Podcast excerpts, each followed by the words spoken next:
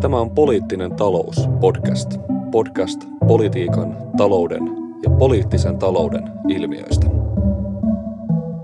Tervetuloa.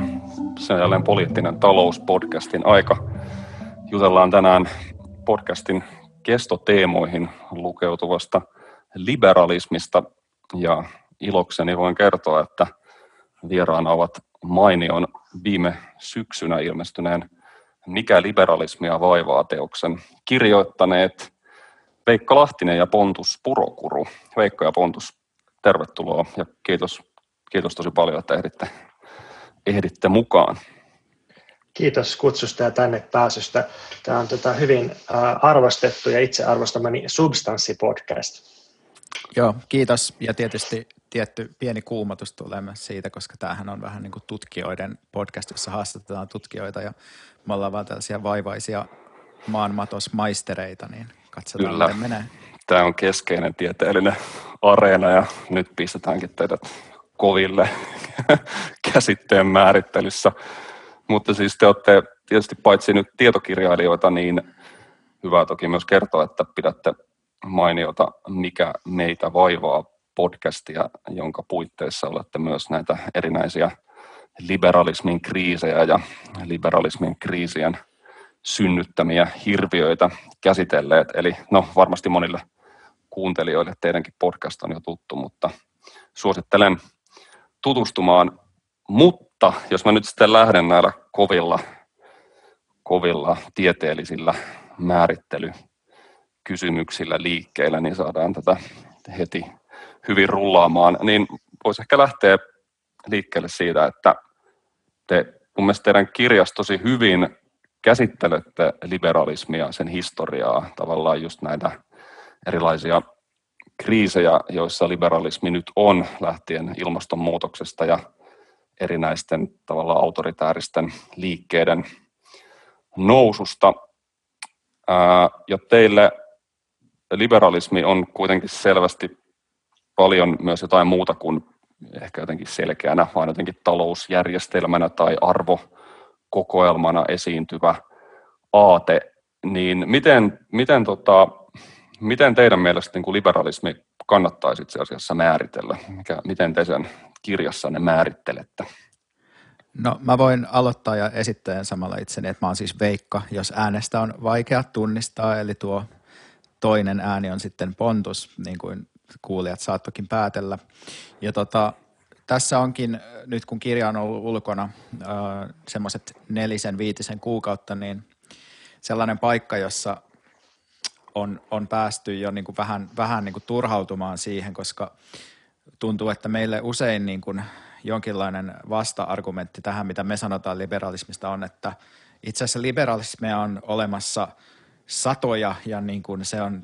on niin monta erilaista liberalismia, että ei niitä oikeastaan voi niin kuin määritellä minkään yhdistävän, yhdistävän niin kuin teeman alle tai jonkun määritelmän alle. Ja tämähän on niin kuin tavallaan totta, mutta että mä ehkä lähtisin tässä sellaisesta ää, niin kuin yhteiskuntatieteissä ja antropologiassa joskus käyttävästä erottelusta niin emik-kuvauksiin ja etik-kuvauksiin, joissa nyt vähän lainaten sillä ja vähän karikoiden, niin emik-kuvaukset siis, niillä siis tarkoitetaan sitä, että miten joku yhteisö itse niin kuin kuvailee jotain käytäntöjä. Ja tässä tapauksessa niin kuin liberaalit itse on tietysti sitä mieltä, että kyse on niin kuin sellaisista hyvin täynnä niin kuin hienoista finesseistä ja niin kuin monista erilaista aatteista, mutta sitten meidän lähtökohta on niin kuin ollut pyrkiä tekemään tietynlainen käsitteellinen ja niin kuin ajattelullinen käännöstyö siinä, että pyritään niin kuin kääntämään liberalismia ikään kuin sellaiselle kielelle, jos me pystytään tarkastelemaan esimerkiksi, niin kuin, että mitä liberalismi käytännössä voi tarkoittaa ja miten niin kuin liberalismi on suhteessa kapitalismiin. Ja, ja tässä kirjassa me sitten lähdetään niin kuin siitä, että, että aina siellä, missä on ollut liberalismia, niin se on ollut jonkinlaisessa suhteessa kapitalismiin. Ja tämä on myös tota, ton tota historioitsija, uusliberalismin tutkija Queen Slobodianin niin kuin näkemys pitkälti, että, että tota, kun puhutaan liberalismista, niin liberalismi esiintyy yleensä jotenkin pyrkimyksenä mahdollistaa kapitalistista kasautumista, mahdollistaa sitä, että ihmiset osallistuu jotenkin vapaaehtoisesti yhteiskunnalliseen kasautumiseen. Että se, ja sitten me, me vielä niin kuin tässä kirjassa tietysti koska on kyse niin kuin monisatavuotisesta historiasta ja aika monimutkaisesta käsitemöyköstä, niin yritetään purkaa eri tavoin liberalismia muun muassa kuva- kuvailemalla liberalistista politiikkaa, jolla voidaan tarkoittaa ihan sellaisia niin kuin perinteisiä niin kuin politiikka toimii kuten niin kuin yksityisomaisuuden suojaa, jota, jota voidaan sitten niin kuin harjoittaa erilaisilla esimerkiksi niin kuin laillisilla tai juridisilla interventioilla ja muilla. Ja sitten toisaalta niin kuin puhutaan tällaisista hallinnan tekniikoista, mikä on ehkä enemmän tämän niin kuin Michel Foucault uh, uusliberalismi-analyysien näkökulma, jossa sitten puhutaan liberalismista tämmöisenä niin kuin hallinnan tekniikkana, jossa niin kuin pyritään tota, hallitsemaan ihmisiä ikään kuin vapauden kautta tietyissä rajoissa ja varmistaa ja rakent, niin kuin tarkastella yhteiskuntia markkinoiden, markkinoina ja näin edelleen. Eli liberalismi on myös tämmöinen subjektiivinen puoli, jolla se niin kuin tuottaa tiettyjä vaikutuksia ihmisissä. Mutta tällaisia lähtökohtia meillä nyt ainakin on, että liberalismi on ikään kuin kapitalismin ihmiskasvot. Kyllä. Tuosta vapaudella hallinnoimisesta tai vapauden nimissä hallinnoimisesta, niin sitä kuulee entistä enemmän, varsinkin kun Foucault liberalismi ja uusliberalismi käsitykset on levinnyt, mutta sitten jos miettii, että miten sitä voisi vähän konkretisoida, että mitä tarkoittaa hallitseminen vapaudella, niin tämän kirjan valmistumisen jälkeen mä löysin semmoiselta politiikan ja teologian tutkijalta kuin Adam Kotskolta aika kiinnostavan määritelmän siitä, että että mitä yhteistä uusliberalismilla on myöhäiskeskiaikaisen kristillisen teologian kanssa. Se Kotsko kirjoittaa, että, että, tota, että kristillisessä teologiassa niin saatana tai niin paholainen on, on vapaa demoni, joka on, niin kuin, on niin kuin päättänyt itse vapaasta tahdostaan kapinoida Jumalaa vastaan. Ja, ja, ja tämän niin kuin vapaan tahtonsa takia niin, niin tota paholainen on sitten täydessä vastuussa tästä pahuudestaan, niin sit se on kätevästi ää, sitten kirkolle tämmöinen tämmöinen niin kuin, vastakohta tai, tai niin kuin hyvä vihollinen ja, ja sitten myös Jumalalle mahdollisuus osoittaa hyvyyttään. Ja, ja nyt tämä Kotskon pointti on, että, että tota, uusliberalismi on tämmöinen ää, demonisaation tekniikka, jossa ihmisiä vastuullistetaan siitä, että ne on vapaita ja sitten kaikki ongelmat ja, ja niin kuin pahuudet, mitä niille tapahtuu, mihin ne ajautuu, niin ne on niin kuin itse valittuja omasta tahdostaan. Ja sitten, sitten jos miettii, että miten liberalismissa suhtaudutaan köyhiin tai, tai työttömiin tai, tai tota, joihinkin rodullistettuihin vähemmistöihin, joskus jopa johonkin ikäryhmiin, niin tota, voisi sanoa, että se on just tällaista demonisaatiota. Mm. Eli sanotaan, että, että kaikki on vapaita abstraktisti ja sen takia jokainen on vastuussa itse elämästään ja sitten että yhteiskunnalliset ongelmat johtuu tästä vapaudesta. Eli, eli jollain tavalla uusliberalismi tai tämmöinen kehittynyt liberaali hallinta niin on, on just niin kuin ihmisten sisään sen hallinnan viemistä. Et varmaankaan yhtään yhteiskuntaa ei voi kovin pitkään hallita ilman ainakin jonkinlaista suostumusta ja, ja sisäistämistä ja liberalismissa ja varsinkin uusliberalismissa siis sit tapahtuu tällaisen äh, niin kuin sisäistetyn vapauden käsityksen ja, ja niin kuin tekniikoiden kautta. Ja, ja sitten siihen myös liittyy semmoinen arkijärki, jonka mukaan jokaisen meistä olisi jatkuvasti oltava parempi versio omasta itsestämme, että oman itseen pitää suhtautua pääomana ja tuotantovälineenä, jota lakkaamatta viritellään ja pidetään yllä työkykyä ja hyvää terveyttä ja pidetään elinaikaa ja huolehditaan omasta tehokkuudesta ja, ja sitten suhtaudutaan ympäröiviin ihmisiin ja, ja muihin asioihin niin kuin välineellisesti resursseina. Ja tietysti ehkä voi, tai ehkä pitää tässä huomata, että, että tämmöinen liberaali tai uusliberaali hallinto toimii yhtenä aika paksuna hallinnan kerroksena, mutta ei se, se ei ole mikään universaali juttu, että se on, se on alueellinen ja ajallinen juttu ja sitten, sitten tota, jos miettii jotain paperittomia siirtolaisia Suomessa, niin mä en ole ihan varma, että kuinka, kuinka paljon voi sanoa, että niitä hallinnoidaan liberaaleilla tekniikoilla. Tai jos katsotaan jotain ruokalähettäjä, jotka toimii algoritmisilla alustoilla, niin sitten se on myös kiinnostavaa miettiä sitä, että toisaalta niille sanotaan, että olet vapaa ja olet oma pomosi, mutta sitten se mm. hallinta on kuitenkin jotenkin algoritmillista.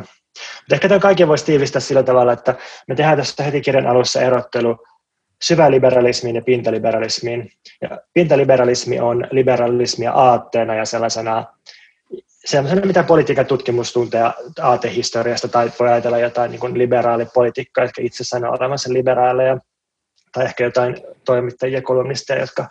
jotka kirjoittaa suoraan liberaaleista aatteista. Mutta tämä pintaliberalismi ei kiinnosta meitä niin paljon kuin syväliberalismi, ja syväliberalismi on just se sisäistetty tapa niin kuin, ää, jäsentää todellisuutta, se on sitä arkijärkeä ja, ja niin kuin jonkinlaista tervettä järkeä ja hyviä tapoja. Ja sitten meidän yksi pääpointeista tässä kirjassa on, että tämmöinen sisäistetty syväliberalismi ehdollistaa meidän poliittista ajattelua ja tekee siitä kapeampaa, ja, ja tota, me ei ehkä itse aina ymmärretä, että miten meissä toimii tämmöinen syväliberalismi. Tota, mä kysyn, kysyn tuossa yhden, yhden jatkokysymyksen. Te on myös hyvä tuo teidän niin pinta, syvä liberalismin jaottelu ja tavallaan siitäkin huolimatta, että teidän kirjassa teidän tietenkään niin politiikkakäsitys ei ole mitenkään erityisen puoluekeskeinen, vaan pikemminkin teille tavallaan poliittiset puolueet on jonkinlaisten valtasuhteiden tavallaan ilmentymiä tai manifestaatioita, tai ehkä jotenkin näin, mutta jotenkin mä oon miettinyt sitä, että kuitenkin liberalismi on edelleen hirveän jotenkin semmoinen kamppailtu käsite. Jotenkin moni haluaa olla liberaali ja tulla jotenkin ymmär, ymmärretyksi liberaalina, niin, ja sitten tällaisia jo, jollain tavalla tämmöisessä niin kuin, ikään kuin pintajulkisuudessa myös politiikkaa hahmotetaan tällaisen liberaali-konservatiivi-jaon kautta. Mutta onko teidän, mielestä onko teidän mielestä suomalaisessa puoluekentässä puolueita tai liikkeitä, jotka ei olisi liberaaleja, jotenkin ehkä teidän, teidän mieltämällänne tavalla? Toi on mun mielestä hyvä kysymys ja varmaan mun, niin kuin, kun ollaan kuitenkin tämmöisessä niin kuin pohjoismaisessa ö, seka talousjärjestelmässä, jossa niin kuin on, on tavallaan aika laajoja sosiaalipalveluita ja sosiaalidemokraattinen vahva liike ja sen perinne, niin tota, mitään puhdasta sellaista, niin kuin sanotaan, että, että sellaista niin kuin puhdasta liberalismia me ei täältä löydetä, missä niin kuin pyrittäisiin tavallaan ensisijaisesti ratkaisemaan eri asioita pelkästään markkinoiden kautta. Mutta jos katsotaan ihan sillä niin puolue, puolueiden jotenkin itseymmärrystä ja puolueohjelmia, niin tavallaan että ehkä sellaisia antiliberalistisia puolueita meillä niin kuin lähinnä mun mielestä tuolla vaikka eduskuntapuolueista on niin kuin perussuomalaiset – siis tietyistä, tietyiltä osin, että, että vaikka sielläkin niin kuin on, on varmasti myös sellainen niin kuin tietynlainen kova talous, oikeistolainen siipi olemassa, mutta että siellä on tavallaan sellaista niin kuin, semmoisia niin kuin, edistysmielisiin liberaaleihin johonkin kansalaisoikeuksia tällaisiin niin kuin hyvin, hyvin kriittisesti suhtautuvaa ajattelua niin kuin vallalla. Ja sitten tavallaan vasemmistoliitto on ehkä toinen puolue, jossa sitten taas niin kuin suhtaudutaan – kriittisesti niin kuin ehkä liberalismin tai niin kuin uusliberalismin sellaisiin tavallaan niin kuin mm. pyrkimyksiin järjestää kapitalistista taloutta ja järjestää niin kuin yhteiskuntaa jotenkin sen tavallaan sen niin kuin talouden ehdoilla ja sen palvelemiseksi. Mutta mut sillä mun mielestä ehkä Suomessa, Suomessa ei tunnu, että se niin kuin, sellaisena, niin kuin pin, tai sellaisena niin kuin ääneenlausutuna poliittisena teemana liberalismin vastustaminen ei ole kauhean kovassa huudossa – että se, ei, niin kuin, se on ehkä just jotain, millä perussuomalaiset voi tehdä vähän jotain identiteettipolitiikkaa, mutta ei se sellainen mun mielestä ole, missä, millä täällä kukaan hirveästi ratsastelisi. Kyllä. Joo, mun mielestä on ihan kiinnostavaa sinänsä toi kysymys jotenkin just perussuomalaisten semmoisesta liberaaliudesta tai ei-liberaaliudesta, että tietyllä tavalla, tai se on, se on just noin, mä samaa mieltä tuossa, että sellaista jotenkin arvokeskusta liberalismia vastaanhan ne ikään kuin monessa mielessä on, mutta – taas toisaalta voi ehkä ajatella, että ne monessa mielessä on ehkä, siellä on sellaisia segmenttejä, jotka on aika lähellä jotain sellaista niin kuin tiettyä ehkä uusliberalismin genreä, jossa ajatellaan, että semmoiset jotenkin kilpailulliset markkinat jotenkin tarvitsee myös tuekseen sellaisen jotenkin aika niin kuin normatiivisen, ehkä perinteisenkin moraalijärjestyksen, mutta ehkä, ehkä toi on semmoinen jotenkin taas yksi, yksi näitä jotenkin uusliberalismin määrittelykysymyksiä. Tuota, Veikka tuossa puhukin äsken, että te kertotte niin kuin liberalismista tämmöisenä niin kuin kapitalismin kasvoina, ja sitten mun mielestä tuossa kirjassa te käytätte tätä mainiota kapitalismin käyttöliittymä termiä liberalismia kuvatessanne, niin miten te, miten te niin kuin lähtisitte purkamaan tätä, no tuossa Pontuksen alustuksessahan sitä jo sivuttiin, mutta miten te purkaisitte tätä liberalismin ja kapitalismin välistä eroa? Että onko se niin, että jossain vaiheessa kapitalismista ikään kuin tuli liberaalia, tai miten, miten näiden, näiden ismien sellaista eroa kannattaisi miettiä tai lähteä hahmottaa? Mä ehkä jakaisin sillä tavalla, että, että on olemassa vain yksi kapitalismi, joka on maailmanlaajuinen yhteiskuntajärjestelmä ja perustuu pääoman kasautumiseen ja yksityisomaisuuteen, mistä sitten seuraa talouden jatkuva pakko kasvaa ja, ja sitten erilaisia hyvin tunnettuja ristiriitoja, muun muassa ekologisten reunaehtojen ja, ja tuota, työvoiman suhteen. Eli, eli mä tuossa kirjassa ajatellaan, että kapitalismi ei, ei tosiaan tarkoita vain markkinoita, vaan, vaan se on paljon laajempi yhteiskunnan järjestämisen muoto, joka sisältää myös kaikki muutkin sektorit yhteiskunnasta kuin talouden ja sisältää myös tuotannon ja kulutuksen ja sitten erilaiset valtiot, jotka, jotka suojelee tätä pääoman kasautumista. Ja sen takia niin musta ehkä ei ole kauhean tarkkaa puhua liberaalista kapitalismista, tai, tai että jotenkin enemmän niin päin, että kapitalismi on, on se niin kuin kattokäsite, se on se laajempi käsite, ja, ja sitten se on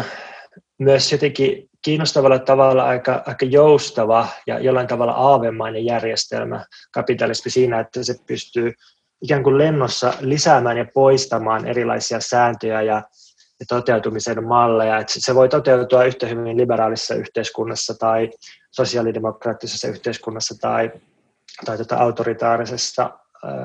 maassa, autoritaarisena valtiokapitalismina niin kuin Kiinassa – ja tota, tässä mielessä liberalismi ei ole siis mikään yleinen, universaali kapitalismin käyttöliittymä tai, tai kapitalismin oikeuttamisen tai hallinnoimisen tapa. Mutta, mutta että historiallisesti ja alueellisesti niin, niin tota Euroopassa ja tota, tietysti muutenkin maissa, joita on tuttu kutsumaan länsimaiksi, niin se on ollut enemmän tai vähemmän semmoinen hallinnoimisen ja ajattelemisen tapa, joka on, on niin kuin ollut välillä enemmän ja välillä vähemmän osa arkijärkeä. Ja me ehkä otetaan liberalismi yhdeksi tavaksi kartottaa ja lähestyä kapitalismia tässä. Että me me, me niin kuin kohdellaan sitä tosiaan käyttöliittymänä, jonka, jonka kautta pääsee käsiksi kapitalismiin. Että et on niin kuin, olisi aika kunnianhimoista ja, ja jotenkin suuri suista yrittää kirjoittaa kirjaa koko kapitalismin kriisistä just, just nyt ja just mm. vaikka Suomesta käsiin, mutta et liberalismin kriisiin pääsee helpommin käsiksi. Joo, ja, ja tietysti ehkä niin kuin se liberalismin kriisi on sillä voi sanoa, että se on ehkä tällä hetkellä niin kuin, se on, se on mun mielestä jotenkin läsnä semmoisena niin kuin, että siinä missä kapitalismin kriisejä tai kapitalismin on tietty kriisitendenssi niin kuin myös kuuluu, niin tota, ehkä tämä liberalismin tai liberaalin kapitalismin kriisi on jotain, mikä, mikä on niin kuin helposti helppo ottaa lähtökohdaksi, josta käsin sitten tarkastella muita yhteiskunnallisia ilmiöitä. Mutta tota, ehkä sillä kun tavallaan mun mielestä tätä liberalismin ja kapitalismin eroa voi tarkastella myös niin, että, että just kapitalismi ei ole aate, sillä että kapitalismi on niin kuin meidän näkökulmasta, meidän kapitalismikäsityksestä käsin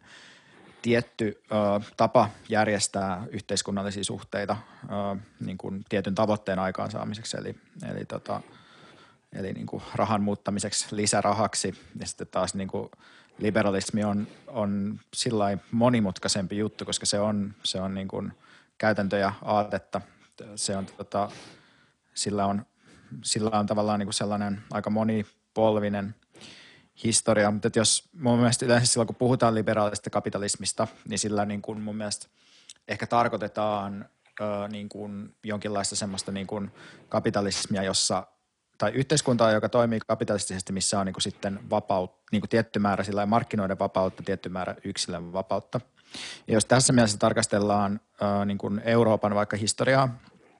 niin niin voi todeta, että, että liberalismi on, tai liberaalikapitalismi on ollut liberalismin synnystä saakka vähän niin kuin samaaikaisesti läsnä ja poissa, että eurooppalaisia yhteiskuntia on kyllä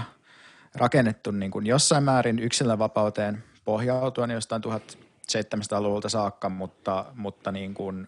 se yksilönvapaus on usein rajattu ikään kuin omistaviin valkoisiin miehiin ja sitten niin kuin ulkopuolelle on suljettu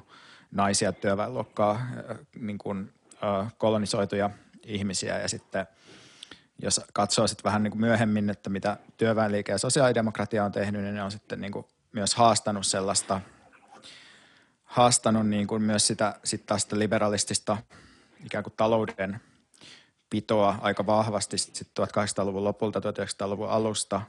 Ja ne on tuonut sitten politiikkaan sellaista kollektivistisuutta, kollektivistisia piirteitä, verottanut yksityisomaisuutta, rakentanut palveluita. Että et tavallaan niin kuin, et, et semmoista niin kuin puhtaan liberaalin kapitalismin aikaa on ehkä sillai,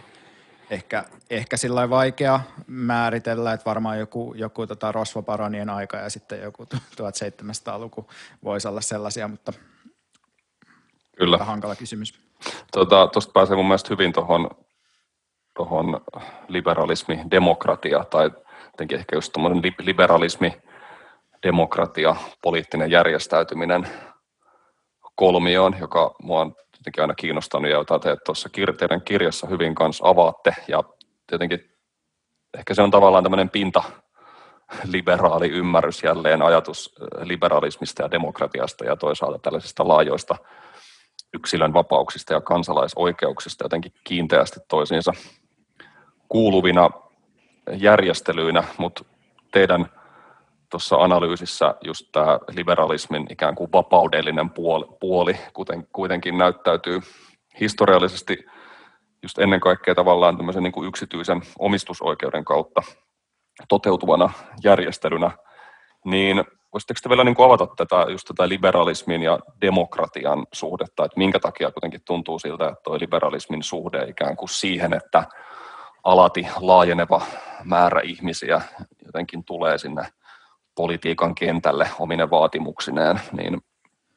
on silti jotenkin tosi vaikea eikä, eikä läheskään niin itsestäänselvä kuin me ehkä helposti ajatellaan. Niin siis varmasti on tapahtunut niin, että samanaikaisesti kun meillä on ollut sellainen aate kuin liberalismi,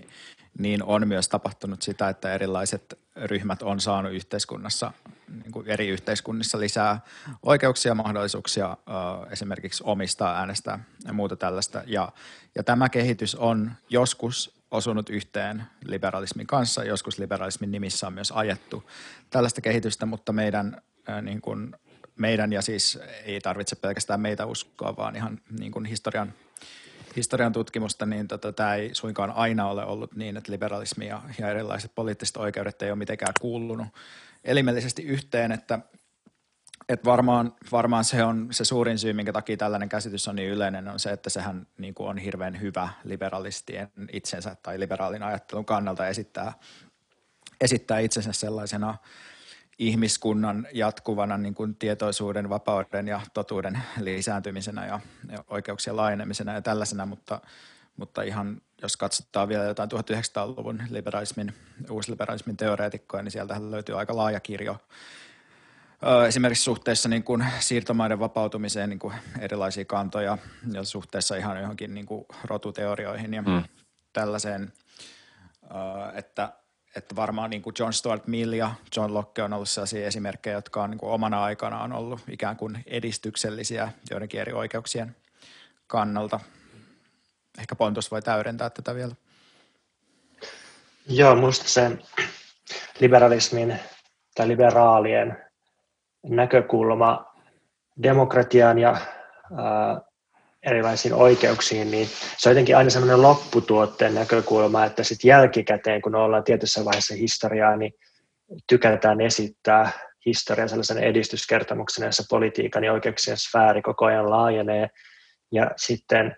ehkä siinä käy usein sillä, että, että tiettyjä poliittisia kamppailuja sitten uudelleen kerrotaan ikään kuin verettömämmästä näkökulmasta, ikään kuin sillä tavalla, että kaikki järkevät ihmiset jonakin aikana halusi vaikka mustille kansalaisoikeuksia 60-luvun Amerikassa, mutta sitten sit jos katsotaan tilannetta sen, sen itse kamppailun tasolla ja sen aikana, niin sitten liberaalien tai liberalismin järjestelmänä niin suhtautuminen tällaisiin poliittisiin kamppailuihin ja, ja demokratiapyrkimyksiin on ollut aika paljon ristiriitaisempia ja joustavampia. Että niin kuin niin kuin Veikka tuossa sanoi, että tästä, tästä niin kuin ei ehkä liberalismin historiasta ei saa sellaista yhtenäistä kertomusta puoleen eikä toiseen, että, että missään nimessä se ei lähtökohtaisesti ole ollut mikään itsestään selvästi demokraattinen ajattelemisen tapa tai, hallinnoimisen tapa, mutta ei, ei se kyllä niin kuin, ole myöskään mikään niin kuin, synkintä kansanmurhaa ajanut tämmöinen ääriliike. Että se, se, tota, se on niin kuin varmaan ollut aika lailla paikallisista valtasuhteista ja kiistoista kiinni se, että miten, miten liberalismi on liittoutunut kenen kanssa milloinkin. Mutta onhan on tietysti aika synkkiä jaksoja liberalismin historiassa, jos mietitään sitä, että orjakaupan volyymi oli kaikkein kovimmillaan orjen lukumäärässä mitattuna 1700-luvulla, just kun liberalismi länsimaissa levisi. Ja sitten se, että, että miten johtavat yhdysvaltalaiset poliitikot silloin 1700-luvulla pysty kirjoittamaan todella yleviä vapausjulistuksia ja, ja olemaan tuntematta minkälaista ristiriitaa sen suhteen, että ne oli suuria orjan omistajia. Niin sitten tota, aina tästä tulee mieleen, että liberalismin historiasta, niin, niin aina kannattaa, ja siis nykyisyydestä myös, niin kysyä, että, että kun puhutaan vapaudesta, kun liberaalit puhuu vapaudesta, niin kenen vapaudesta ne puhuu, ja kun puhutaan oikeuksista, niin kenen oikeudet toteutuu. Että jos, jos kaikille myönnetään abstraktit epämääräisesti muotoilut oikeudet, niin kenen oikeudet sitten todella toteutuu. Ja meidän näkökulma on, että, että liberalismissa se oikeuksien aktualisoituminen, niin se kuitenkin viime kädessä vaati omaisuutta, omistusta. Ja liberalismista niin kuin, niin kuin sekä ihan kirjallisten lähteiden mukaan että, että sitten toteutuneen historian mukaan niin on, on kuitenkin lähtökohtaisesti tärkeintä se, se omaisuuden ja, ja omistajien turvaaminen. Ja sitten välillä voidaan myöntää oikeuksia tai, tai laajentaa sitä, sitä niin kuin demokratiaa, mutta se ei ole mitenkään välttämätöntä. Ja, ja sitten kyllä tota, yksi sellainen tutkimus liberalismin historiassa, jota mä suosittelen, on Alexander Zevinin kirja Liberalism at Large, jossa se käy liberalismin historiaa tuon The Economist-lehden kautta läpi. Ja siinä niin kuin, aika, aika niin kuin rakenteellisesti kyllä niin kerta toisensa jälkeen käy silleen, että Economist, joka siis, jota siis pidetään niin kuin länsimaiden johtavana liberaalina lehtenä, niin kerta toisensa jälkeen pöyristyy lajeista, jolla, jolla tota, yritetään parantaa työläisten oikeuksia tai, tai niin kuin vaikka lyhentää työpäivää. Että just meillä on tässä kirjassa tämmöinen, tämmöinen yksityiskohta, että 1840-luvulla Englannissa, kun tota, tehdastyöläisten työaika rajattiin kymmeneen tuntiin, niin sitten ekonomistin mukaan työajan rajoittaminen vähentää työvoiman tarjontaa ja nostaa palkkoja ja lisää tehdasyrittäjien kustannuksia ja vähentää Britannian kilpailukykyä ja lopulta tuhoaa suurin piirtein koko teollisuuden, mm. niin, niin sitten kyllä jos nykyaikana lukee liberaalia suomalaista lehdistöä, niin ei ne, ei ne niin kuin sanamuodot ja argumentit aina, aina ole niin kaukana tuosta, että tai, tai sitten jos miettii sitä, että miten ekonomist tuki Britannian siirtomaaosatia 1800-luvulla ja, ja sitten tota, miten erilaiset johtavat liberaalit sanomalehdet tuki Yhdysvaltojen ja liittolaisten käymiä sotia tuossa noin 20 vuotta sitten, niin kyllä siinä niin aika lailla tällaisia yhtäläisyyksiä löytyy liberaaliin ajatteluun. Niin piti vielä tuohon sanoa, mitä, mitä Pontus puhui tuosta omistamisesta ja oikeuksista, niin me tuossa kirjassa niin tarkastellaan sitä, että jos sen esittäisi tämmöisenä niin kuin bonusasiakkuusjärjestelmänä, mitä me ei siis kirjassa käytä, mutta olisi pitänyt käyttää, niin ehkä voisi kuvailla jotenkin niin, että, että poliittiset oikeudet on niin kuin se, mistä liberalismissa keskeisesti puhutaan, mutta että että se on ikään kuin se silver-taso. Ja, ja sitten taas niin kuin se piilotettu platinum-taso on, on se, että jos omistaa, niin sitten niin kuin aukeaa ihan uudenlaisia mahdollisuuksia yhteiskunnassa, mutta tietysti niin kuin – erityisesti uusliberalismissa, missä niin kuin huomio keskittyy markkinoiden ylläpitämiseen, niin silloin niin kuin tämä, tämä tota, omistaminen on pyritty niin kuin tiukasti siirtämään politiikan ulkopuolelle ja poliittisten interventioiden ulkopuolelle, eli platinum-taso ja silver-taso on viety niin kuin yhä kauemmas toisistaan. Ja tässä tietysti niin kuin taustana on myös se, että että pelättiin, että silver-taso alkaa laajentua huolestuttavasti, kun kaiken, kaiken maailman työväki ja, ja tota, kolonisoidut siellä tulee mukaan tähän meidän päätöksentekojärjestelmään, niin sitten piti niin kuin siivota pois sieltä päätöksentekojärjestelmästä tällaiset taloudelliset seikat. Kyllä. Tota, ehkä tuosta pääseekin hyvin tuohon uusliberalismi-kysymykseen, joka teillä niin ikään mun mielestä hyvin aukeaa jotenkin sellaisena, ei, ei minä semmoisena niin kuin naivina laissez-fairinä niin paluuna siihen ehkä onkin 1800-lukulaiseen liberalismiin, vaan just tuollaisena äh, ehkä niin kuin käytäntöinä ja instituutioina, joilla niitä markkinoita pyritty ensinnäkin rakentamaan ja sitten toisaalta niin kuin suojelemaan. Ja tavallaan prosesseissa, joissa usein valtioilla ja erilaisilla yhteenliittymillä ja instituutioilla on niin kuin iso rooli. Se ei missään nimessä merkitse tämmöistä niin kuin heik- ikään kuin heikkoa valtiota ainakaan ehkä sanan kaikissa mielissä. Mutta miten te, miten, te, miten, miten te tämän niin kuin uusliberalismin ymmärrätte ja sen ehkä niin kuin suhteen just liberalismiin? Miten tätä uusliberalismia kannattaisi, kannattaisi teidän mielestä määritellä? No ennen kuin mä päästän Pontuksen vauhtiin, niin täytyy kiittää, että uusliberalismin tutkijana kuitenkin tunnustat, että me edes jollain tavalla erotellaan uusliberalismia muusta liberalismista tästä kirjassa, koska tämä on ollut yleinen kritiikki, että meidän kirjassa nämä konflatoituu tai muuttuu ikään kuin samaksi asiaksi, mikä on tietysti niin kuin mielenkiintoinen keskustelu mun mielestä, että minkälaisia jatkuvuuksia ja katkoksia voidaan nähdä liberalismin historiassa tässä suhteessa, mutta Pontus, anna mennä. Ähm, niin, mistä lähtee liikkeelle. Varmaan semmoinen perusjako on, että, että liberalismissa, klassisessa liberalismissa silloin 1700-1800-luvulla oli kyse lähinnä taloudesta tai yksityisomaisuudesta ja sen, sen niin kuin perustelemisesta ja, ja suojelemisesta lakien ja, ja voiman käytön avulla. Et tietysti näillä klassisilla liberaaleilla ajattelijoilla niin se, se, tota, se, niin kuin se niiden ajattelun kokonaisuus, niin se, sehän oli sisälsi myös, myös niin kuin laajemmin yhteiskuntafilosofian ja, ja moraalifilosofian, mutta niin kuin järjestelmänä niin, niin se oli kuitenkin jollain tavalla rajattu ja ja, ja siinä oli sellaista niin kuin laissez-faire ajattelua, että, että, tota, että valtion kuitenkin, niin kuin, että okei, okei, valtion pitää turvata jotkut asiat, mutta kuitenkin silleen pysyä vähän etäämpänä ja, ja passiivisempana, kun taas sitten uusliberalismi, sitten kun se pääsee lopulta kokonaisuutena muodostumaan, niin, niin siinä on enemmän kyse siitä, että, että laitetaan koko elämä peliin ja niin kuin yritetään jotenkin hallinnoida koko elämä, ei vaan jotain jotain niin kuin taloutta ja, ja työvoimaa ja, ja resursseja, vaan, vaan niin kuin, ö, ihmisten koulutusta ja ihmisiä inhimillisellä pääomana. Ja, ja tota, sit sille, sille tietysti on erilaisia nimityksiä, erilaiset tutkijat ajatellut, mutta ihan hyvä on ollut se Gilles Deleuzein lyhyt teksti, jälkikirjoitus kontrolliyhteiskuntiin, jossa se käytännössä, käytännössä niin kuin antaa uusliberalismin nimen kontrolliyhteiskunta, ja, ja, ja se liittyy just tähän niin kuin, ää, niin kuin niin kuin notkeaan ja ää, joustavaan ihmisten ää, niin kuin odotusten ja mielialojen ja kannustimien ää, hallintaan. Niin sitten sit Eetu Viren on tässä puhunut tässä väitöskirjassa Raha ja työvoima, niin biokapitalismista, jossa se just viittaa tähän, että, että jotenkin, että koska, koska niin nykyään työvoimaa on vaikea hallita suoraan, vaikea niin käskyttää ihmisiä olemaan loputtomasti tuottavampi, niin on, on parempi hallita työvoimaa hallitsemalla koko ihmisten elämää ja ympäristöä ja rahatuloa ja tällä tavoin niin kuin asuntopolitiikan ja sosiaaliturvan uudistusten kautta sit luoda sellaista sisäistä yrittäjyyttä. Eli jotenkin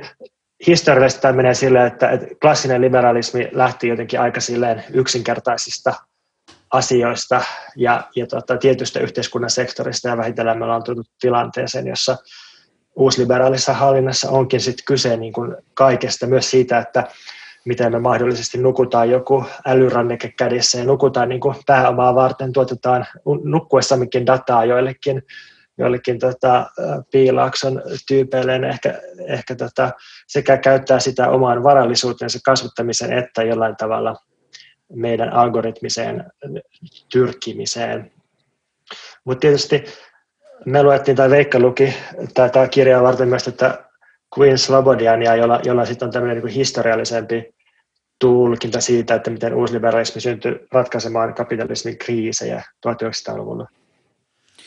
Joo, ja tota sen verran voin tosiaan tässä toistaa Slobodianin analyysejä, että tässä niin kuin uusliberalismi ikään kuin, tai hänen, hänen tulkintansa mukaan uusliberalismi syntyi ratkaisemaan muutamia eri kriisejä, joista niin kuin ensimmäiseksi voisi nimetä työväenliikkeen vallankumouksen uhka Euroopassa ja myöhemmin myös työväenliikkeen liian vahva asema, neuvotteluasema USAssa ja Euroopassa. Ja sitten toisaalta siirtomaiden asteittainen vapautuminen, imperiaalisen järjestyksen romuttuminen ja sitä kautta riski raaka-ainevirtojen katkeamisesta, mistä sitten näistä yhdessä niin kun seurasi tarve ikään kuin luoda kansainvälisiä niin kuin tämmöistä globaalia markkinajärjestöstä hallitsevia ja hallinnoivia instituutioita – ja myöhemmin myös niin kuin pyrittiin sit hajauttamaan tuotantoa globaalisti, jotta pystyttiin, pystyttiin ikään kuin hajottamaan sitä paikallisten työväenliikkeiden neuvotteluasemaa ja turvaamaan sitä kautta niin kuin markkinoita. Eli tämä on niin kuin sitten ehkä, jos toi, tota, mitä Pontus aluksi sanoi, on niin kuin sellainen kuvaus, että miten siellä subjektiviteetin tasolla – niin kuin liberalismi toimii, niin nämä on sellaisia niin kuin kaikkein sen näkyvimmän ja semmoisen niin kuin ison politiikan semmoisia isoja pyörän käännöksiä, jotka sitten on niin kuin ikään kuin äh, lukinnut tai luoneet sellaisen uusliberaalin säätely, globaalin säätelykehikon, äh, joka sitten tietysti on, on, ei ole ollenkaan staattinen, vaan niin kuin tarkoittaa jatkuvasti niin kuin erilaisia institutionaalisia vääntöjä ja kamppailuja uusien instituutioiden luomista ja niiden haastamista, että, että tota, puhutaan sitten maailmankauppajärjestöstä tai EUsta tai NAFTasta tai mistä tahansa, niin näähän on jatkuvia uudelleen neuvotteluiden alla nämä kaikki sopimukset. Joo, tuo on, on varmaan hyvä jaottelu just, että siinä on toisaalta teillä tuollainen – vähän niin kuin tietyllä tavalla bio, biopoliittinen ulottuvuus, niin kuin entistä yksilöllistyvän riski, riskin ja itsen tarkkailun avulla toteutuvan hienojakoisen hallinnan taso. Ja sitten on tällaisten, niin kuin Veikka kuvasi, tällaisten Slobodian hengessä tällaisten poliittisten instituutioiden taso, jolla on, jolla on tavallaan vastattu just siihen 1900-luvun alun kasvavan demokratian kysymykseen luomalla tällaisia, tällaisia niin kuin ylikansallisia järjestelyitä, joilla sitä, varsinkin sitä talouden kenttää on sitä hyvin vahvasti tavallaan pyritty epäpolitisoimaan ja tekemään, tekemään ikään kuin epäpoliittiseksi ja neutraaliksi. Tämä on varmaan aika hyvä tuommoinen, tämä on jotenkin niin hankala, hankala termi tai uusliberalismi aina, mutta ehkä tuommoinen kahtiajako voi olla aika, voi olla aika hyödyllinen itse asiassa sitä, sitä kuvatessa. Niin, tietysti uusiin ongelmiin joudutaan siinä vaiheessa, kun pitäisi kuvata, että miten nämä kaksi tasoa linkittyy toisiinsa ja mitkä, niin kuin, mitkä toimijat ikään kuin toteuttaa mitäkin näistä ja mitkä niiden toimijoiden mahdolliset yhteydet tai niin kuin tiedolliset ja organisatoriset lähteet on, että, että se niin kuin on sillä tavalla niin kuin tosiaan musta käsitteenä välillä niin kuin todella raivostuttava, koska se, sitä käytetään niin kuin tavallaan niin erityyppisten tai eri skaalojen ilmiöiden kuvaamiseen. Joo, ehkä, ehkä vielä voisi silleen, jos tuossa oli kaksi, kahtia jakoa, niin voisi tehdä semmoisen kolmiajan erilaisista tavoista selittää, että miksi uusliberalismi on syntynyt tai miten. Ja, ja musta tuntuu, että, että edelleen taitaa olla yleisin semmoinen aatehistoriallinen selitys, joka, joka niin ehkä on, niin pikkusen idealistinen siinä, idealistinen siis sillä niin filosofisessa mielessä sillä tavalla, että siinä uskotaan ajatusten ja aatteiden voimaan. Ja se on se se tuttu tarina siitä, että miten Milton Friedman ja, ja kumppanit Montpellerin seurassa toisen maailmansodan jälkeen niin kärsivällisesti alkoi kehrätä uusliberaalia teoriaa ja päätti, että odotetaanpa seuraavaa hyvää kriisiä, vaikka pitäisi odottaa 25 vuotta ja sitten odotti 25 vuotta ja sitten tuli hyvä kriisi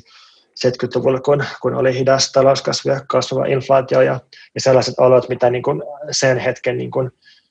äh, semmoisessa niin vesitetyssä kensiläisyydessä, niin ei olisi, ei, ei, sen mukaan ei olisi pitänyt olla, ja sitten oli, ja sitten sit, niin napattiin ne uusliberaalit aatteet sieltä. Tämä on niin yksi selitys, mutta ehkä, ehkä tosiaan niin meidän mielestä ää, riittämätön, ja sitten toinen, toinen tapa selittää niin on, on tämmöinen, tai just toi materialistinen, toi Slobodianin tapa, mutta mut toisaalta myös toi Mackenzie Wark on kirjoittanut siitä, että että miten 70-luvulla just sattui valmistumaan tuommoinen informaatio teknologian ja logistinen infrastruktuuri, joka mahdollisti tuotannon uudelleen organisoimisen aloittamisen. Eli, eli siis niin tuotanto hajautettiin, globalisoitiin ja pystyttiin ohjaamaan ää, niin perinteisten tällaisten militanttien työväen liikkeen linnakkeiden ohi ja tälleen pystyttiin painamaan tuotantokustannuksia alas ja, ja tota, toi, toi on niin aika, aika tota iso, iso juttu varmasti uusliberalismin historiassa, että se logistinen ja, ja tota, tietojen käsittelyllinen kehitys, joka alkoi erityisesti, tai joka niin kuin sai valtavasti lisää räjähtävää kehitystasoa ja, ja nopeutta toisen maailmansodan aikana, niin se sitten 70- ja 80-luvulla oli siinä pisteessä, että sitä pystyttiin käyttämään niin kuin, ä, tuotannon hajottamiseen globaalisti. Ja sitten sit vielä kolmas tapa selittää uusliberalismia niin on, on subjektiivinen ja se selittyy tai tulee lähelle tätä, tätä niin kuin, ä, Foucaultlaista tai, tai niin kuin biopoliittista ja biokapitalistista keskustelua. Ja, ja se, on se, se on se näkemys, että uusliberalismi syntyy 60-luvun liikkeiden ja 60-lukulaisten tyyppien halujen jotenkin kiinniottona tai, tai nurinpäin kääntönä tai jotenkin surffauksena, että, että yhtäältä autonomia marksistit on kirjoittanut siitä, mutta sitten vähän toisella tapaa niin sellaiset sosiologit niin kuin Luke Boltanski ja Eve Schiapello, niin niillähän se, mikä se oli se kapitalismin uusi henki, semmoinen kirja, jonka ajatus on just se, että, että uusliberalismi on, on niin kuin 60-lukulaisten sloganit ja Pariisin kevään 68 vaatimukset, mutta, mutta niin kuin tietysti vesitetyssä ja haltuunotetussa muodossa. Mutta tietysti nämä kaikki selitykset voi olla yhtä aikaa totta ja niin kuin sen, sen niin kuin saman sommitelman erilaisia komponentteja. Niin, varmaan, varmaan erot näissä äh, selitystavoissa tai kuvaustavoissa liittyy myös siihen, että miten paljon intentionaalista tietoista toimintaa ikään kuin halutaan sisällyttää siihen selitykseen uusliberalismin noususta, koska jos yhdessä ääripäässä tavallaan voi olla niin kuin sellainen selitys, missä niin kuin joukko vaikutusvaltaisia teoreetikkoja ikään kuin teki sellaisen niin kuin näkymättömän vallankumouksen ja teki niin viraaliksi meneviä aatteita, että pian oli koko maailma järjestetty uusiksi ja sitten toisessa ääripäässä on jotain niin kuin erilaisia niin kuin diskursiivisia käytäntöjä, jotain niin kuin paimenvallan tulkitsemista uudella tavalla jossain organisaatiokulttuureissa, joka tapahtuu täysin niin kuin delokalisoidusti ja ilman kenenkään niin kuin mitään hirveä tietoisia pyrkimyksiä ja varmasti niin kuin jotenkin jonkinlainen sekoitus näistä on niin kuin ehkä hyvä kuvaus siitä mm. kummallisuudesta, mikä uusliberalismi on. Joo, tota, mä, ehkä, mä loikkaan ehkä vähän tässä eteenpäin ja kysyn täältä ehkä kyssärin, jota mä olin ajatellut kysyä vasta vähän myöhemmin, mutta kun te puhuitte tuosta tosta, tavallaan tuosta 68 liikkeestä ja tällaisesta kulttuurivallankumouksellisuudesta, niin mielestäni teillä on teidän niin kuin analyyseissa hyvä, hyvä kyky ymmärtää myös niin kuin tunteiden ja sellaisten ikään kuin positiivisten affektien poliittinen vaikutus. Ja ehkä siinä just tavallaan vasemmisto uusliberalismin kritiikeissä ja muissaan usein sortuu ehkä tällaiseen käsitykseen siitä uusliberalismistakin, vaan jotenkin tämmöisenä suoraan vaan semmoisena ylhäältä alas suuntautuvana jotenkin eliittivetoisena projektina, mutta mulla ainakin jäi tuosta teidän kirjasta semmoinen kuva, että te kuitenkin mietitte sitä, että tavallaan liberalismi ja ehkä sitten uusliberalismi, miten, miten näiden miten näiden käsitteiden semmoisen päällekkäisyyden sitä ymmärtääkin, ja ne on myös onnistuneet tavallaan tarjoamaan ihmisille paitsi jotain materiaalista jossain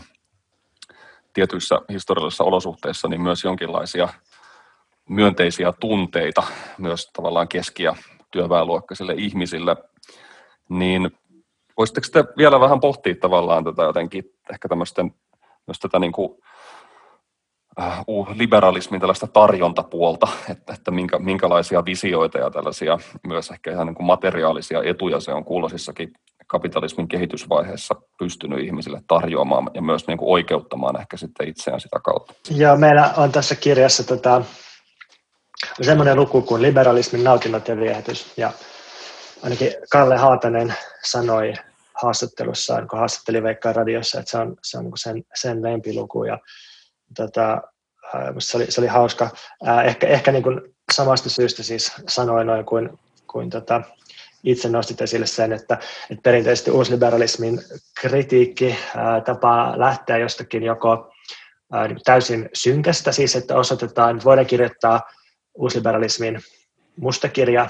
ja näyttää niin kuin ne vahingot. Tai sitten se, voi, sit se kritiikki voi lähteä ikään kuin moraalisesta tai siitä, että miten uusliberalismi on on väärin, tai se voi lähteä taloudellisesta järjestä ja siitä, että miten uusliberalismi itse asiassa on, on niin epätehokas ja, ja tota, talouskasvu ei, ei ole niin oikein lähtenyt käyntiin kun on uusliberalismin aikana näin. Mutta sitten tässä yhdessä luvussa niin me tehdäänkin semmoinen äh, kiepautus, että me lähdetään myönteisestä ja otetaan ikään kuin vakavasti se, että, että mitäs hyvää sitten uusliberalismi on tuottanut. Ja meillä on tässä taustalla semmoinen ajatus, että et, et aika paljon politiikassa on kyse haluista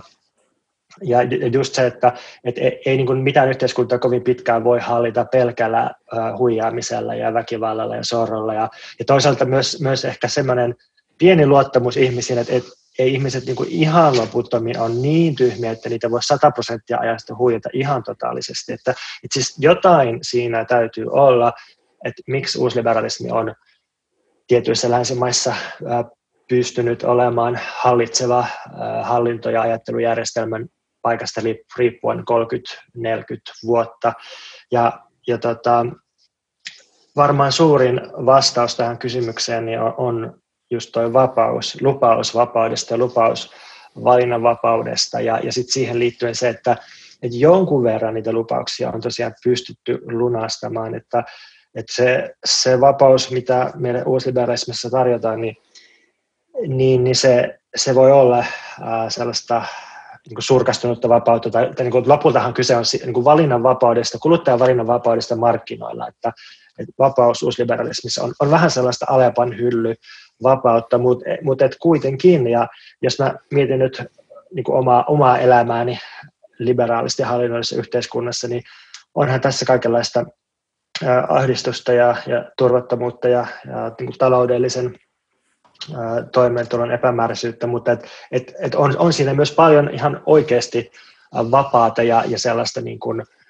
sellaista, mikä vetoaa mielikuvitukseen ja, ja haluihin ja, ja niin kuin ainakin, ainakin mahdollistaa erilaisten elämänmuotojen kokeilun ja tavoittelun. Ja, ja sitten minusta tuntuu, että et, et jos niin kuin yrittää joillekin vasemmistolaisille ihmisille tuoda esille tätä puolta,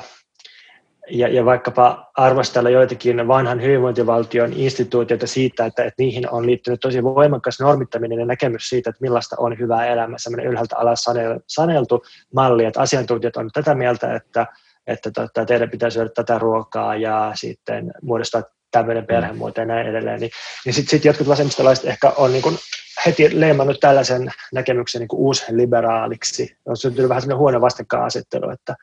että niin kuin, äh, jähmeät ennalta mm. määritellyt hyvät instituutiot vastaan paha uusliberalismi ja, ja kylmä vapaus.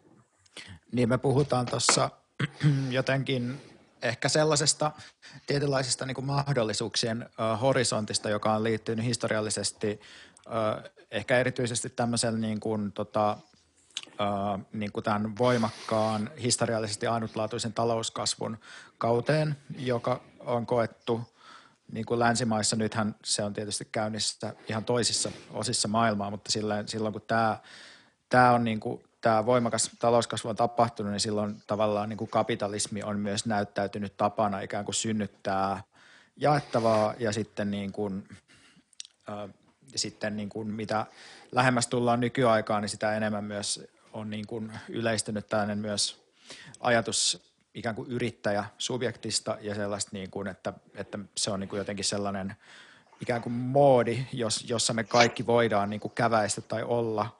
ja se, siihen moodiin myös sisältyy niin kuin joukko sellaisia niin kuin tulevaisuuden odotuksia ja mahdollisuuksia, jotka, jotka niin kuin järjestyy markkinoiden kautta ja tietysti niin kuin me hyvin tiedetään, niin tämähän ei, tämähän niin kuin, niin kuin the game is rigged tavallaan, että tietysti niin kuin markkinoilla toimiminen edellyttää tiettyjä niin kuin ennalta perittyjä tai muualta saatuja valmiuksia ja panoksia, jotta siellä voi menestyä, tai ainakin se todennäköisyys on hyvin minimaalinen, jos näitä mahdollisuuksia ei ole.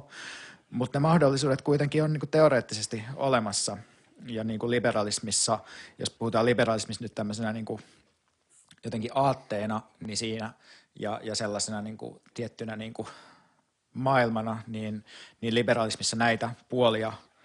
puolia kapitalismista on korostettu ja on niin saatu aidosti niin tietysti, jos, jos ajattelee, niin kuin, että se ei ole niin enää meille ikään kuin ajankohtaista eikä ehkä niin helposti kuviteltavissa, mutta kuitenkin jos ajatellaan 60-70-lukua, niin silloin oli käynnissä ikään kuin ihan ihmisten mielikuvituksessa ihan selkeä niin kuin kilpailu kapitalistisen ja niin kuin sosialistisen tai kommunistisen yhteiskuntajärjestelmän välillä ja tässä niin kuin se kapitalismin vahvuus oli se tavaroiden saatavuus ja paljous ja niin kuin ihmisten vaurastumisen mahdollisuus mm. ja niin kuin tietynlaiset etenemisen mahdollisuudet, mitkä sitten taas vaikka Neuvostoliitossa toteutuu enemmän sen niin kuin puolueorganisaation ja puolueelitin sisällä tavallaan nousemisen mahdollisuudet, niin tavallaan jos mä niin mietin sitten sellaista nykyvasemmistolaista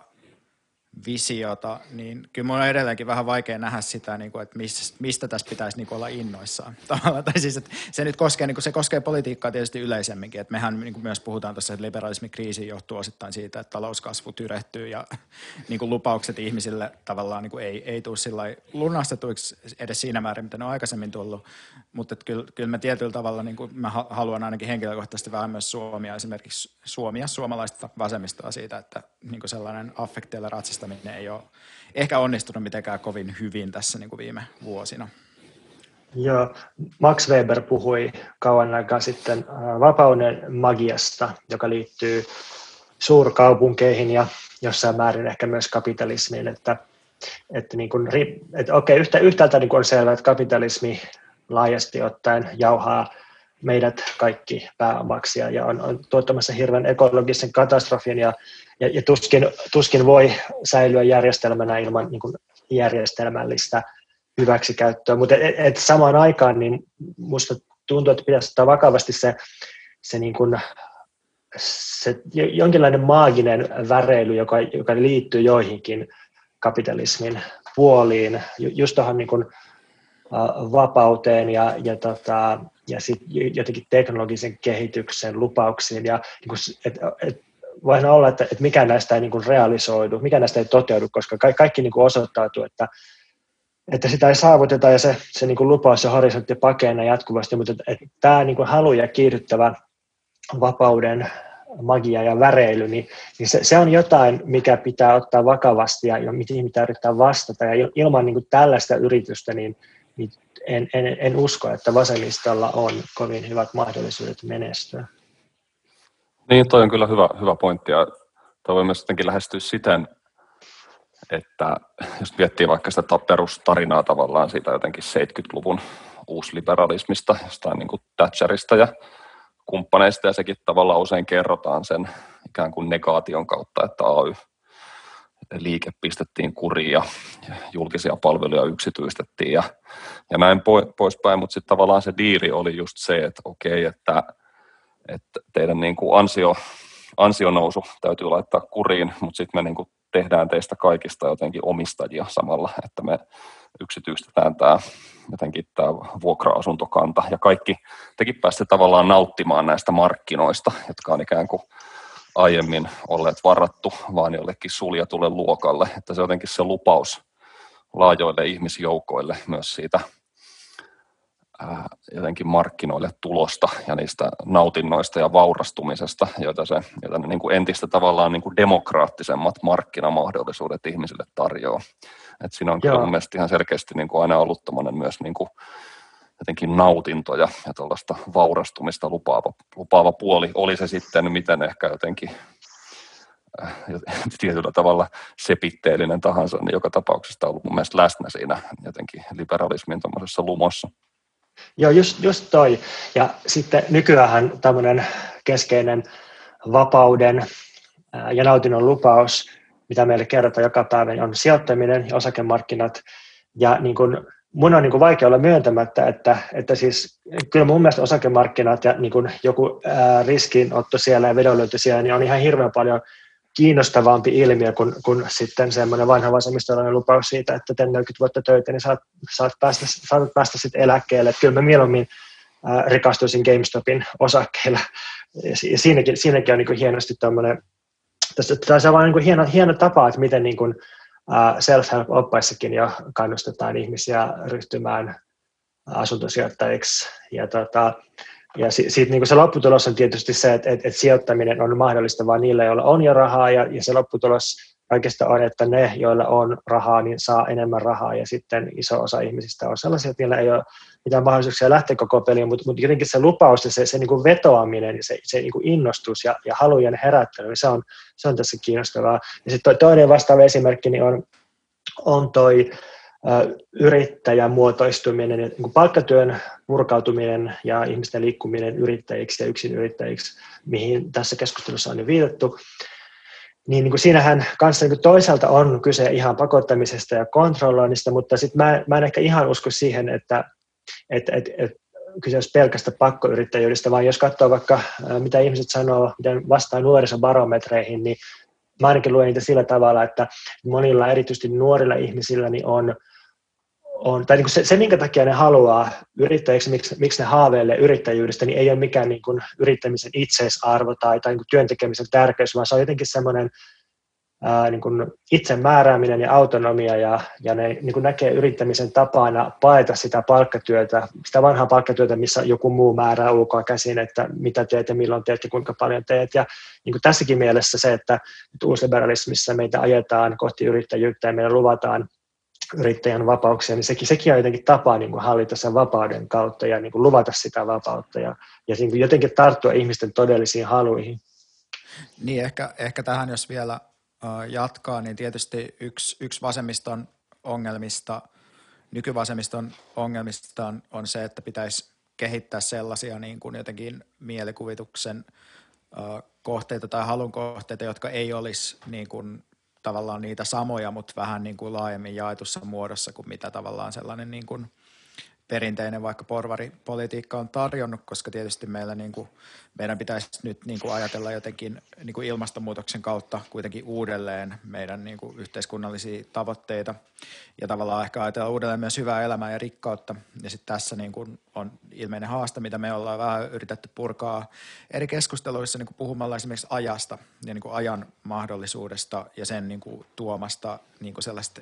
sellaista elämisen mahdollisuuksista, mitä esimerkiksi niin kuin nykyinen vaikka niin kuin hyvin niin kuin nykyinen hyvin niin kuin työkeskeinen elämä ei sitten taas niin kuin anna ihmisille. Mutta tämä on niin kuin sit sellainen tavallaan eri keskustelu, joka menee vähän, vähän kauemmas tästä liberalismista, mutta on mun mielestä ihan niin kuin mielenkiintoinen teema. Jos tuota, puhutaan vielä tavallaan näistä jotenkin näistä liberalismin kyvyistä nostattaa ihmisissä tällaisia jotenkin myönteisiä eteenpäin vieviä tunteita ja affekteja, niin miten, minkälaiselta se kyky jotenkin tätä nykyään teidän mielestä näyttää? Että jos tuossa tavallaan vähän puhuttiin siitä, että,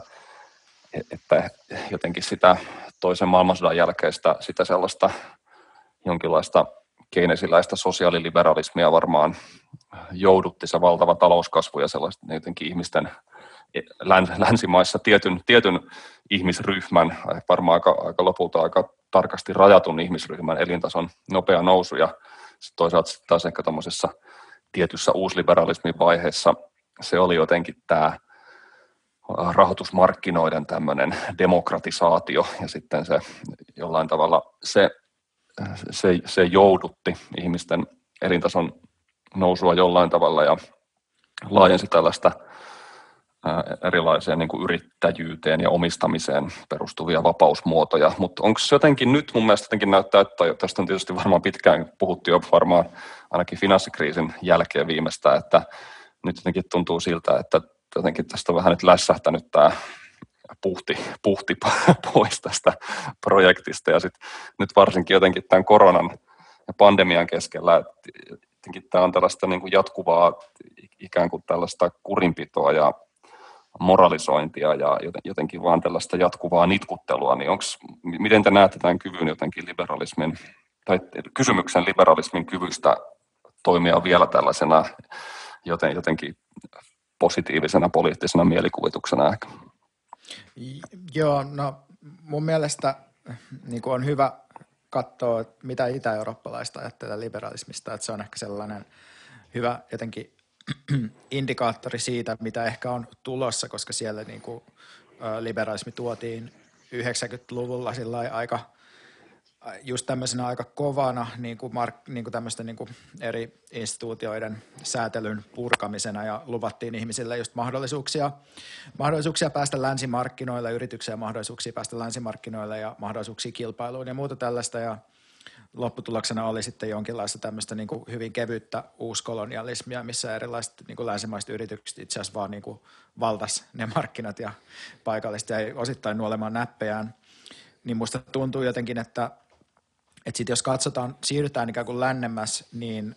nykyään liberalismi näyttää herättävän iloa niissä ihmisissä, joilla menee hyvin, ja sitten niissä ihmisissä, jotka voi kuvitella, että heillä voisi joskus mennä y- hyvin, jos he yrittää – tarpeeksi vähän tälleen karikoiden, että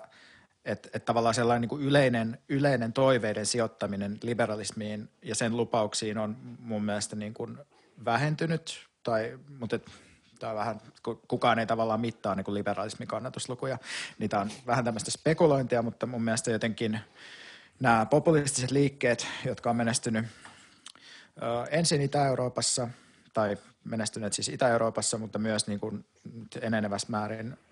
Länsi-Euroopassa niin kuin ja onnistuu jotenkin muokkaamaan poliittisia asetelmia, niin niissähän niin kuin usein on tavallaan lähtökohtana sellainen, sellainen niin kuin kansan ja eliitin välinen, välinen vastakkain asettelu, jossa tavallaan voi nähdä, voi nähdä myös sitä niin kuin pettymystä, pettymystä liberalismia, ikään kuin liberalismin nimeämistä sellaisten niin kuin kapeiden eliittien, eliittien niin kuin aatteeksi. Uh, Mutta sitten musta tuntuu, että tavallaan Yksi ikään kuin nouseva, vähän niin kuin sellainen jonkinlainen kiihdytetty niin kuin liberalismin uusi muoto voisi olla sellainen tietynlainen niin kuin lautakulttuuri ja trolli meno, missä sitten taas niin kuin ajatellaan, että, että semmoinen survival of the fittest markkinalogiikka pitää ulottaa kaikille inhimillisen elämän osa-alueille, mutta se ei ehkä ole niin kuin poliittisesti kauhean menestyvä konsepti, mutta jonkinlainen kulttuurinen ilmiö sekin. Kyllä ehkä tuon kysymyksen liberalismin kyvystä nyt antaa lupauksia vielä tai, tai niin kuin turvata elämää, niin voisi jakaa sillä tavalla kahtia, että, että sillä henkilökohtaisella tasolla se, että mitä ihmiset ajattelee oman elämänsä kannalta tai mitä ajattelee, että niiden oma taloudellinen asema jatkuu, niin, niin se, se, on ehkä se on vähän niin kuin sekaava tai, tai ristiriitainen se kysymys, että, että, että kyllä, kyllä niin kuin Suomessa tuntuu vielä, että, että on, on niin kuin aika iso, aika hyvinvoiva keskiluokka, joka, joka kokee, että, että sen, sen on mahdollista saada jatkuvasti uusia striimauspalveluita ja robottiimureita ja, ja ruokalähettejä ja, ja jotenkin niin kuin luottaa siihen, että henkilökohtainen asema on, on vielä turvattu, mutta mut sitten kun niin kuin keskituloisten ihmisten osuus alkaa näissä niin sanotuissa liberaaleissa maissa kutistua, tai kun se kutistuu riittävästi, niin sitten sit se niin kuin alkaa,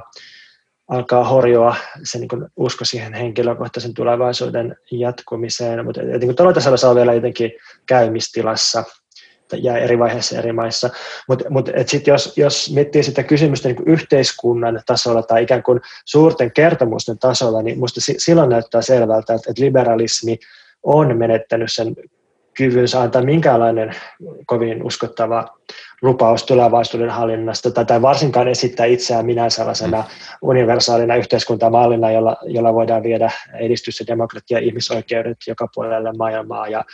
ja tota, nyt tietysti tuo koronapandemia on niin viimeinen, viimeinen semmoinen, että ei, ei viimeinen, vaan viimeisin osoitus siitä, että, että liberaali hallinnointi ei, ei oikein ole, toimi kovin uskottavasti. Ja sitten sit tietenkin niin perimmäisenä kysymyksenä on tietysti tämä, tämä ekologinen kriisi, ja siihen tietysti ei voi sanoa, että kovin monella muullakaan hallintotavalla olisi, olisi sitten niin uskottavia vastauksia, mutta että kyllä niin kuin musta näkyy, että entistä enemmän ihmiset viittailee siihen, että, että, että Kiina on niin kuin ainoa, ainoa semmoinen toimija, joka pystyy tekemään uskottavia ilmastosiirtoja, mikä tietysti on niin kuin huolestuttavaa varmasti myös liberaalien mielestä. Niin yksi, yksi ihan mielenkiintoinen äh, tavallaan sellainen muutos, tai kun me kuvataan tuossa kirjassakin lyhyesti niin kuin sitä, että miten liberaalismi siirtyy ikään kuin taistelevasta aatteesta vähitellen sellaisiksi ikään kuin neutraaliuden, neutraalina esiintyväksi äh, niin kuin epäaatteeksi, niin jos tarkastelee makronismia, niin sehän on tavallaan ikään kuin jonkinlainen taistelevan liberalismin paluu tosin niin kuin, ikään kuin, tai että et, et musta tuntuu, että Macronin äh, niin kuin onnistumiselle nous, nousta tämmöisen keskeisen länsimaan johtoon, niin si, siinä niin kuin se, se mun mielestä temppu tehtiin silleen, että hän esiintyi tämmöisenä niin kuin ulkopuolelta tulevana uudistajana mm. ja uusien asioiden tuojana sellaisella niin kuin, ö, niin kuin edistysmielisellä ohjelmalla ja sitten niin kuin asettui just vastakkain tämmöisen äärioikeisto tyypin kanssa, niin tavallaan musta on ihan mielenkiintoista nähdä, että millaisia, että tuleeko tuleeko liberalismi takaisin ikään kuin tämmöisinä niin kuin taistelevina vaihtoehto liikkeenä, jotka kuitenkin sitten tavallaan ikään kuin myy sitä samaa politiikkaa, mitä aikaisemminkin on myyty. Kyllä. Miten, miten sitten, se on toi on semmoinen teema, josta te olette kirjoittaneet ja puhuneetkin paljon, tämä liberalismin näivettyminen just tämmöisestä tavallaan taistelevasta aatteesta ikään kuin paikallaan pysyväksi ja ehkä niin kuin säilyttäväksi, jotenkin tämmöiseksi neutraaliksi arkijärjeksi, niin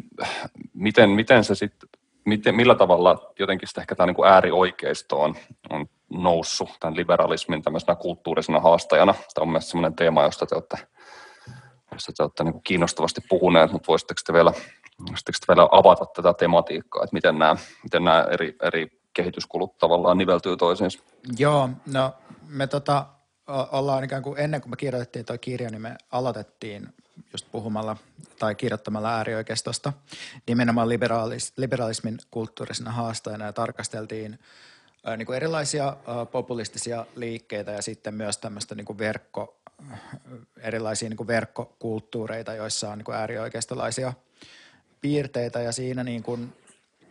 ää, ehkä, ehkä se niin kuin meidän jotenkin kiinnostus liittyy siihen, että, että äärioikeisto selvästi niin kuin onnistuu niin kuin toimimaan sellaisen niin kuin liikkeen tavoin kiinnittämään, kiinnittämään huomiota, hallitsemaan keskusteluja ja luomaan käsitteitä ja tekemään tällaisia asioita, mitkä on esimerkiksi ollut joskus muinoin tämmöisiä niin kuin, niin kuin uusvasemmistolaisten liikkeiden mm. piirteitä, mutta tietysti niin kuin, tämä niin kuin, koko tämä analyysikehikko alkaa jo hiukan olla niin kuin vanhentunut siinä mielessä, että jos nyt katsoo, että mitä vaikka Yhdysvalloissa tapahtuu, niin, niin tota, ei se ei se äärioikeisto välttämättä hirveän hyvin siellä mm. poliittisesti kuitenkaan mene, että, että mä oon niin ehkä yrittänyt myöhemmin analysoida sitä silleen, että, että äärioikeisto ehkä, että sillä oli sellainen niin kuin jotenkin tämmöistä niin kuin perinteisten instituutioiden tavoittelemisen kausi ja voi olla, että, että se, se niin kuin ainakin se kuheruskuukausi on, on vähitellen menossa ohi, että Ban, Steve Bannonin yritys ottaa eurovaalit haltuun ja fasilitoida puolueista uutta tämmöistä eurojytkyä, niin epäonnistui. Trump hävisi vaalit toki varmaan koronaviruksen takia, mutta tavallaan sellaisia, niin kuin, että sellainen tietty momentum, mikä, mikä varmaan niin kuin vahvistui siitä, että Trumpin valinta ja Brexit tapahtui samaan aikaan, niin tuntuu, että se on kyllä aika paljon menettänyt myös jo niin kuin asemiaan, tai se momentum on niin kuin hiljentynyt jollain tasolla noin ehkä, mutta mut sitten taas toisaalta Suomessa ollaan tilanteessa, jossa perussuomalaisista uhkaa tulla maan suurin puolue. Että tota, ei se, ei se niin kuin äärioikeisto siinä mielessä ei ole ehkä kadonnut, vaikka se kaikkein niin aggressiivisin momentum on ehkä menetetty. Mutta joo, me tuossa käsitellään muun muassa sitä, että, että miten äärioikeiston on ollut helppo iskeä julkiseen keskusteluun ja politiikkaan, erityisesti silloin, kun se on ollut niin sanotusti kulttuurista tai kulttuurikeskeistä, että ei, ei, ei ole puhuttu ä, taloudesta tai, tai, tai niin kuin sosiaaliturvasta, vaan, vaan nimenomaan jotenkin vähän epämääräisesti suvaitsevaisuudesta tai hyvistä käytöstavoista tai jotenkin säädyllisyydestä. Ja että, kun se, sehän on niin kuin, ää, sellaisen niin kuin, säädyllisten liberaalien tai niin edistysmielisten liberaalien poliittisen ajattelun yksi peruspiirre, että, että tärkeintä on olla niin kunnollinen ja, ja hyvätapoinen. Ja, ja tota, siis tämä, tulee esille sellaisissa vaatimuksissa, niin kuin, että ää, kunnioitetaan toistemme ihmisyyttä ja, ja niin kuin, ää, käydään dialogia ja näin, jotka siis niin kuin ihan hyviä, hyviä niin kuin ehdotuksia, mutta, mutta, mutta niin kuin sitten politiikka, joka operoi tällaisilla näkemyksillä ja vähän epämääräisillä arvoilla, niin, niin sitten toistuvasti huomaa joutumansa kauheisiin ongelmiin, kun tulee jotain poliittisia toimijoita, jotka ei sitten kunnioitakaan tällaisia niin kuin, terveen järjen ja hyvän tahdon vaatimuksia, ja sen takia äärioikeiston on ollut tosi helppo sitten iskeä ja niin kuin rikkoa rajoja ja, ja niin kuin revitellä ja, ja meemitellä ja pilkata ja, ja harrastaa transgressiota. Että, että toisaalta niin kuin perussuomalaiset ja sitten sit toisaalta just noin nettiin meemilaudat ja, ja sitten vielä yhdeltä, yhdeltä kantilta niin noin tota, kaikki äärioikeiston katupartiot ja, ja tota, sarvipäät valtaamassa kapitolia, mikä nyt tietysti saattoi olla viimeinen korina niin kuin sitä liikettä, mutta että kuitenkin sekin on yhdenlainen esimerkki siitä äärioikeistolaisesta rilluttelusta, jolla, jolla saadaan se aloite itselle ja, ja niin kuin pakotetaan muut reagoimaan siihen. Kyllä. Joo, ja tässä tosiaan tämä nimenomaan, kun puhutaan kulttuurisesta haastajasta, niin siinä, siinä on niin kuin ihan tietty pointti, joka liittyy siis siihen, että me me niin kuin ajateltiin tai ajatellaan, että äärioikeisto on vahvemmilla silloin, kun keskustelu liikkuu tai poliittinen keskustelu pyörii nimenomaan niin kuin kulttuurin alueella eikä esimerkiksi talouden alueella, koska äärioikeisto perinteisesti ei ole taloudesta oikein mitään sanottavaa tai se mitä on sanottavaa voi olla sellaista, että muistan kun Jussi halla piti jotenkin ottaa kantaa niin kuin työvoimapulaa ja maahanmuuttoa, niin hän puhuu sitten siitä, että miten robotisaatio voi ratkaista tämän ongelman, että ei tarvitse ottaa maahanmuuttajia Suomeen, että, että tavallaan ne, ne on niin kuin, joskus jotenkin lapsellisenkin huonoja mm. äärioikeiston talousavaukset, mutta, mutta sitten tavallaan niin kauan kun me keskustelu pyörii siinä, että et, et jotenkin, että et, et mitä suomalaisuus on tai kuka edustaa Suomea tai että ovatko kaupunkilaiset nyt niin kuin viemässä jotenkin elintilan tai niin kuin keskusteluelintilan jotenkin maaseudun asukkailta tai jotenkin niin kuin tämän tyyppiset tavallaan hiukan epämääräiset ja jotenkin identitääriset ja niin kuin kulttuuriset keskustelut on sellaisia, missä äärioikeistolla on, on enemmän mahdollisuuksia. Kyllä. Mites tota, tuossa Veikka taisi sanoakin, että, että tietyllä tavalla alkaa tuntua siltä, että osa, osa ikään kuin tarkastelukehikosta alkaa vanhentua ja tiedät, että varmaan ehkä kirjoittanut tätä kirjaa just silleen about vuosi sitten, ehkä keväällä 2020 ja tietysti sen jälkeen tavallaan tämä koronakriisi ja pandemia on tässä olleet päällimmäisenä mielessä ja jotenkin varmaan imeneet, imeneet voimia itse kultakin ja hallinneet tätä poliittista mielikuvitusta. Niin miten te olette ehtineet ajatella siitä, että mitä tavallaan tämä koronakriisi ja ehkä tämä kriisin hoito kertoo liberalismista ja siitä, miten niin kuin liberaali järjestelmä – tai liberaali valtio toimii. Että mun mielestä tavallaan mä oon miettinyt tätä rokote jakelu- ja tuotantoasiaa siitä mielestä, että se on tietyllä tavalla ihan kiinnostavaa, että tietysti ollut nämä niin kuin lääkejätit, joille se on, joille se on niin kuin sysätty se vastuu sitä rokotteen teosta, mutta tietysti niin kuin massiivisin julkisin panostuksin, että ei voi, ei voi ikään kuin sanoa, että jotenkin olisi joku uusi liberaali valtio olisi tavallaan täysin vetäytynyt tämmöisestä rokotetuotannosta, vaan se on ollut aktiivisesti niin kuin luomassa sitä rokotemarkkinaa ja tukemassa sitä tuotantoa. Mutta sitten toisaalta just tämä niin kuin keskustelu näistä patenteista tai niin kuin näiden väliaikaisesta hajottamisesta on ihan jännä, että sitten kuitenkin niin kuin VTOssa just niin kuin blokattiin tämä köyhempien maiden aloite siitä, että näistä näistä niin kuin rokotepatenteista olisi voitu väliaikaisesti luopua, niin oletteko te ehtineet tai olette, olette eittämättä myös niin kuin miettineet sitä, että mitä tavallaan tämä pandemia ja ehkä tämä sen, sen hoito jotenkin liberalismista kertoo, tai miten, miten voiko sitä jotenkin käsittää liberalismin kautta ja millä, millä, millä tavoin? No ihan tuohon itse rokotetuotantotilanteeseen liittyen, niin sehän kuulostaa aika paljon – ää, niin kuin siltä, että mitä Mariana Matsukato on, on puhunut niin kuin valtion rahoituksen roolista erilaisissa esimerkiksi teknologisissa innovaatioissa, että tota, yritykset saa kaiken kiitoksen ää, siitä, että ne niin kuin kaupallistaa valtiorahoitteista tutkimusta niin kuin nopeasti ja tota, globaalisti sitten hyödyt tästä jakautuu vapaakaupan periaatteiden mukaisesti vanhoja koloniaalisia jakolinjoja mukaillen, että tavallaan tämä kuulostaa minusta hirveän tutulta, Ö, mutta et, et kyllä varmaan niin se suuri, suuri asia, tai mitä mä niin ainakin oletan, että mitä pandemia tekee politiikalle on se, että, että se tietysti osoittaa niin kuin valtioiden edelleen sellaista niin kuin, ö, niin kuin välttämättömyyttä tietyllä tavalla, tai niin kuin, että, että valtion, niin kuin valtion nykyyhteiskunnassa ikään kuin hoitamien funktioiden korvaamattomuutta tavallaan, että, mm.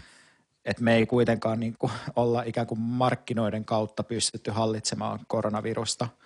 vaan niin kuin on, on itse asiassa näyttänyt siltä, että kaikki, mikä tapahtuu markkinaehtoisesti, eli kysynnän ja tarjonnan mukaan, niin tällä hetkellä on, on tota hyvin vaarallista, tai niin kuin usein on niin kuin osoittautunut hyvin vaaralliseksi. Puhutaan sitten ihan niin kuin terveyspalvelujen saatavuudesta, tai sitten ihan vaan siitä, että jos ihmiset ikään kuin toimii tällä hetkellä tavallaan niin kuin, jotenkin sillä omien jotenkin tämmöisten kulutustarpeidensa ja omien niin kuin, tavallaan spesifien halujen ja tarpeidensa mukaisesti, niin se usein johtaa niin kuin katastrofaalisiin tuloksiin ja sen takia tarvitaan jonkinlaista keskusohjausta niin kauan kuin pandemia on käynnissä. Niin mun on jotenkin vaikea nähdä, että miten tämä ei vaikuttaisi meidän tuleviin poliittisiin keskusteluihin, vaikka niin kuin, että jonkin niin kuin ter- tai niin kuin valtion, mm. valtion roolista esimerkiksi. Joo, samoilla linjoilla. Toi rokotekysymys tosiaan tuntuu, tuntuu vaan osoittavan sen, että miten epätehokkaasti markkinat toimii tässä, tai, tai yritykset, siis just, just tolleen, että valtiot maksaa suurille lääkefirmoille sekä rokotteen kehittämisestä että sit valmista rokotteesta ja sitten ne rokotte kehitystyöt kuitenkin perustuu yhteiseen tutkimukseen ja, ja, ja niin kuin silti ei ole luottaminen siihen, että saadaan se haluttu lopputulos ja silti ne on vain ne muutamat tehtaat, missä niitä tehdään, kun siis periaatteessa niin voitaisiin voitais ottaa paljon isompi tuotantokapasiteetti käyttöön niitä rokotteita varten.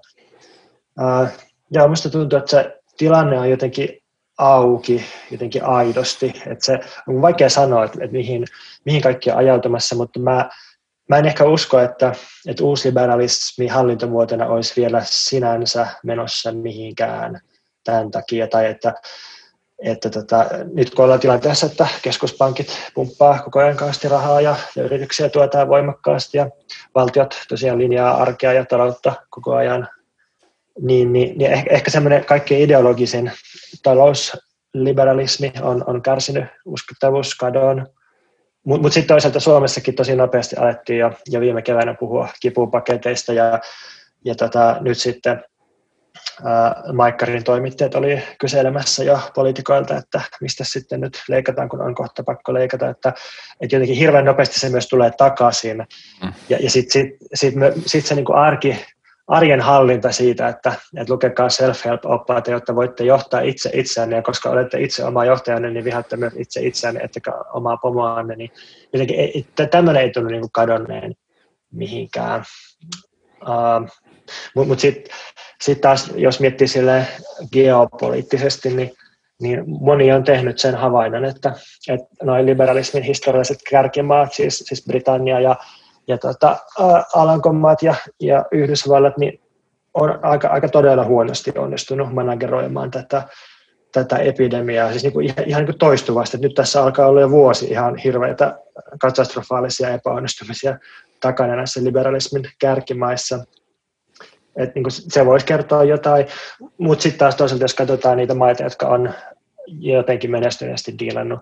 pandemin kanssa, niin sit se, se on ehkä aika heterogeeninen joukko, mm. että, että Suomi, Kiina, Uusi-Seelanti, Vietnam, että ei, mä en ole ihan varma, että voiko, voiko silleen, niin kuin poliittisen hallinnan tasolla kauhean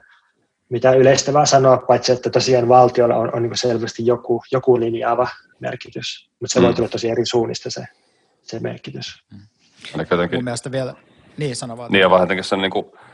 teknokraattinen kyvykkyys on se selkeästi jollain tavalla nousussa, että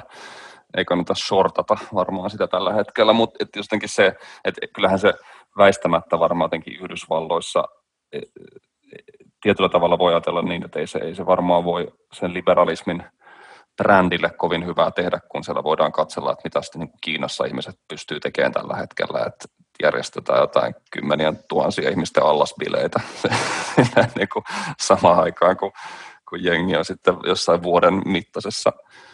koronalockdownissa koko ajan, koko ajan Yhdysvalloissa, mutta mut sitten niin, jotenkin tilanne on kyllähän kiinnostavasti niin kuin aidosti auki, että just vaikka tai niin kuin Veikka taisi tuosta Macronistakin ja tavallaan tämmöistä niin kuin eurooppalaisesta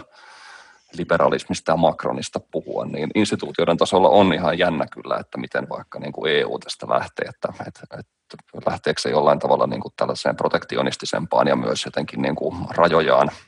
vielä vahvemmin, niin kuin, vahvemmin jollain tavalla militarisoivaan suuntaan, että, että, että tilanne, tilanne kyllä on, on auki monessa mielessä. Niin ja mun mielestä, jos puhutaan nimenomaan näistä rajoitustoimista ja terveydenhuollon kapasiteetista ja tällaisista kysymyksistä, niin mun mielestä siinä erityisesti on niin kuin ikään kuin, niin kuin liberalismi tai ehkä liberaalipolitiikka niin kuin näyttänyt aika huonolta, mutta, tai sellainen sanotaan, että sellainen niin kuin valtion, niin kuin, tai on puhuttu, että, että lean-ajattelu on niin kuin, ikään kuin mm. heitetty roskiin tämän takia, koska niin kuin, me ei voida niin kuin, ikään kuin järjestää niin kuin viikosta viikkoa jotain niin kuin sairaalakapasiteetteja, vaan ne pitää niin kuin olla jotenkin pidempiaikaisesti kunnossa. Mutta sitten taas, jos puhutaan tästä rokotekehittämisestä, niin siinä mä en ole ihan varma, että, että, onks, että pelaako se itse asiassa jotenkin liberalismia vastaan se tarina, mitä me tällä hetkellä kerrotaan siitä, että mitä rokotekehittämisessä on tapahtunut, koska siinähän niin kuin yksityiset lääkefirmat on kuitenkin niin kuin erittäin nopeasti äh, niin kuin saanut aikaan toimivia Kyllä. rokotteita eri puolille maailmaa. Ja tavallaan myös se, että mitä niistä tällä hetkellä puhutaan, niistä rokotteiden niin kuin, saatavuusongelmista, niin niissähän syytetään –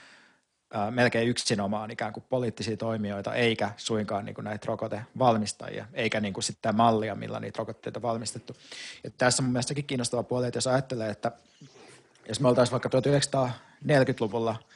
niin varmasti niin kuin yksityisellä sektorilla olisi joku rooli niin kuin jossain rokotekehittämisessä, mutta ei se varmaan ihan tällainen rooli olisi. Että kyllähän tämä niin kuin tapa järjestää, järjestää niin kuin tämmöisten niin kuin, kilpailuttamisten ja niin kuin tällaisten kautta, jota rokotekehittämistä, niin se on kuitenkin hyvin sellainen niin kuin standardi tämmöinen niin kuin, uh, tender-malli ikään kuin, että uh, miss, missä sitten niin kuin ehkä ongelmia ajaudutaan niin kuin, tavallaan vasta siinä vaiheessa, jos niin kuin puhutaan näistä, näistä niin kuin, niin kuin in, niin kuin näistä tavallaan patenteista ja intellektuaalisista, Kyllä. mikä tämä nyt on tämä sana, niin kuin immateriaalioikeuksista ja tällaisista, mutta että, että eihän siitäkään, niin kuin, ei se ole mikään niin kuin, yleinen keskustelu, mistä, mitä ihmiset ilmeisesti seuraisi. Pitäisikö rokotepatentteja avata vai ei, vaan ihmiset ajattelee silleen, että jumalauta, että nyt saatiin rokotteet nopeasti ja hieno homma, mutta valitettavasti nyt Sanna Marin mokas tämän homman, niin nyt me ei saadakaan kaikkia niin kuin kesäksi festareille, että, että se on kuitenkin se, miten se, se, miten se niin kuin yleisesti mm. ehkä ymmärretään se tilanne. Kyllä. Tota, no, liberalismi on kuitenkin kaikista näistä tässäkin niin kuin diagnosoiduista kriiseistä huolimatta jotenkin hyvin suosittu käsite tai merkitsijä. Ja niin kuin tuossa alussakin jotenkin sitä puhuttiin, niin, niin kuin erilaiset poliitikot, liikkeet haluaa liberalismiin itsensä samastaa ja tulla mielletyiksi liberaaleina. Ja sitten mielestäni vasemmistossa on myös semmoista, tai ainakin oli jossain vaiheessa ja on varmaan varmaa vieläkin jossain määrin sitä ajattelua, että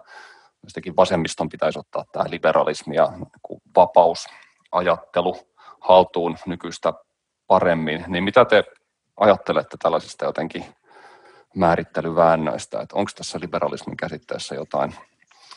jotain ikään kuin hyödyllistä tai pelastamisen arvosta myös?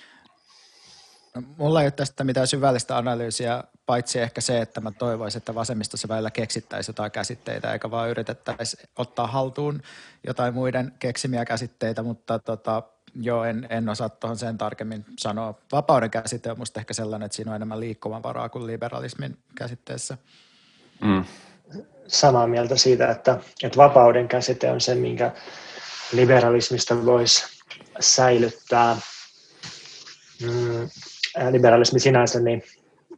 niin mä, mä en ajattele, että se pitäisi jotenkin tuota se käsite tai, tai ehdottomasti hylätä, mutta en ajattele, että, se, että siinä olisi niin kuin, sinänsä mitään niin kuin itseisarvosta. Mutta tai, tai vapaus on silleen, silleen kiinnostava, että, äh, että jos unohdetaan niin kuin fraasit sananvapaudesta tai, tai markkinoiden vapauttamisesta, niin, niin, niin en sitten tiedä, että kuinka, kuinka moni poliittinen taho tai liike nykyään sit puhuu ensisijaisesti vapaudesta. Että ehkä ehkä niin kuin feministisissä liikkeissä on, on kyllä puhetta vielä, että vapaus ää, väkivallasta ja, ja tota, vapaus määritellä oma sukupuolensa ja seksuaalisuutensa tai, tai olla, vapaus olla sitä, mitä on. Niin siinä mielessä joo, mutta niin kuin sen ulkopuolella niin tuntuu, että vapaus on, on niin kuin vähän vähemmälle jäänyt aihe, ja varsinkin taloudellinen vapaus tai tämä vapaus vapaus ja, ja niin kuin siihen liittyvä kyky myös päättää omasta, omasta elämästään ja, ja omasta ajankäytöstään. Ja mietin, että voisiko tämä liittyä jollain tavalla kahteen asiaan. Ens, ensinnäkin siihen, että, että Suomessakin on nyt reilu 15 vuotta puhuttu prekarisaatiosta ja, ja elämän haurastumisesta ja epävarmuudesta. Ja, ja sitten tällaisissa oloissa niin se, mitä ihmiset haluaa, niin on, on ensisijaisesti vakaus ja turvallisuus ja luotettavuus, ei, ei niinkään vapaus, johon kuitenkin liittyy sitten jotain ehkä riskiä tai, tai jännitystä tai vaaraa. Ja sitten sit toisaalta on kiinnostava kysymys se, että mikä on vapauden ja uusien normien tai lakien asettamisen suhde. Tämä on jotenkin sellainen, että mulla itselleni ei ole tähän siis mitään, mitään niin kauhean selvää kantaa, mutta, mutta että jotenkin, jos palataan tuohon kysymykseen äärioikeistosta ja kulttuurisodasta ja vasemmiston ja, ja oikeiston muuttuvista suhteista, niin, niin yksi mahdollisuus kertoa se tarina niin, niin on, just tämmöinen, että, että 60-70-luvulla vasemmisto niin kuin kannatti vapautta ja ajoi vapautta ja välillä niin semmoisella ehkä jotenkin nihilistisellä tai täysin vastuuttamallakin tavalla ja, ja sitten sit oikeasti oli se, joka kannatti, kannatti niin kuin lakia ja normeja ja niiden säilyttämistä ja asettamista ja, ja sitten jollain tavalla tämä suhde ehkä kääntynyt päinvastoin tai ainakin se näyttää kääntyneen päinvastoin, että nykyään niin ajatellaan, että vasemmisto hallitsee ainakin kulttuurista keskustelua asettamalla normeja ja vaatimalla uusia lakeja, mutta tavallaan sen, sen niin pitääkin olla näin, että jos, jos me halutaan taata kaikille, kaikille niin seksuaalinen itsemäärääminen tai tämmöinen niin koskemattomuus, niin sitten sit se just vaatii, vaatii niin kuin uusien normien ja uusien lakien asettamista. Että se, tai jotenkin semmoinen, semmoinen niin kehikko, missä, missä vaikka tota, ää, liberaali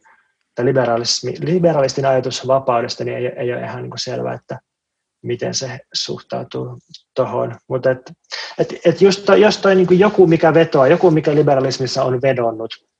ihmisiin, niin se on se, mikä kannattaisi säilyttää. Tai ylipäänsä se asenne, että katsotaan, että mitä, mitä ihmiset haluaa, mikä niihin vetoaa, mitä kohti ne ajautuu yhteiskunnassa ja mietitään, että miten sitä voitaisiin organisoida poliittisesti mielekkäästi.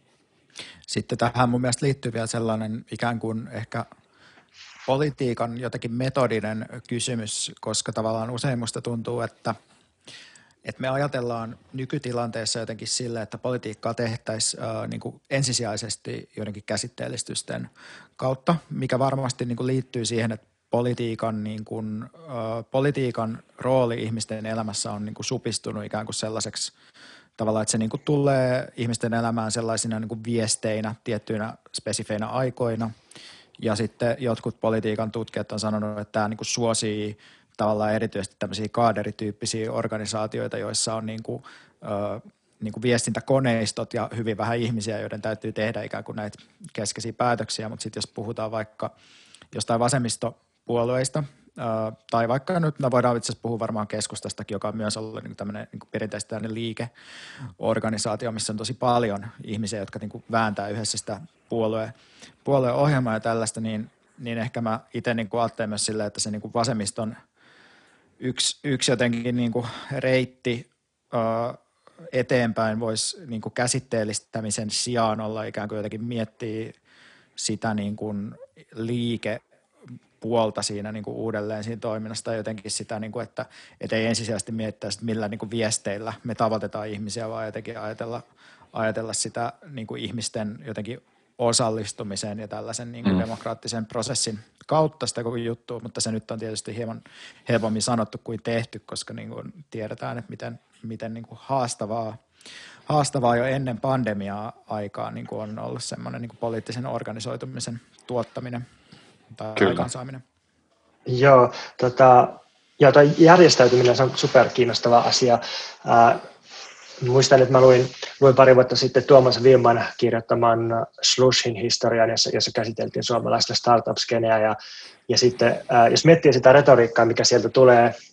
julkisuuteen tai näkyy haastatteluissa tai, tai jossakin niin kuin statementeissa, niin sehän on sellaista tosi liberaalia, että,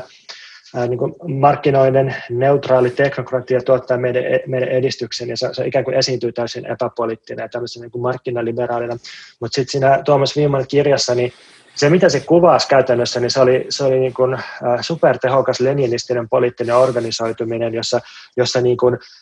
uskolliset opetuslapset tekee jossain Aalto-yritys, sauna, startup-skenessä politiikkaa 24-7 ja, ja sitten siellä on kaaderit ja siellä on etäpesäkket ja siellä on kansainväliset kytkökset niin kuin toisiin, toisiin liikkeisiin. Ja, ja tuntuu, että, että niin kuin kyllä, kyllä myös niin kuin liberaalit on, on niin kuin osaltaan päässyt valtaan käyttä, käyttämällä joukkovoimaa ja ja organisoitumalla ja iskemällä taktisesti, mutta sitten sit se niinku vaan ilmenee aina niinku jotenkin sellaisen lopputuotteen näkökulmasta sille neutraalina ja, ja niinku markkinamaisena.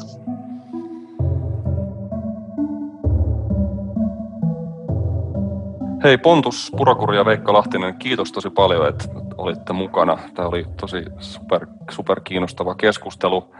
Ö, missä teidän analyysejänne voi voi kuulla ja mistä niitä voi lukea, jos, jos ja kun kaikkia kuulijoita kiinnostaa?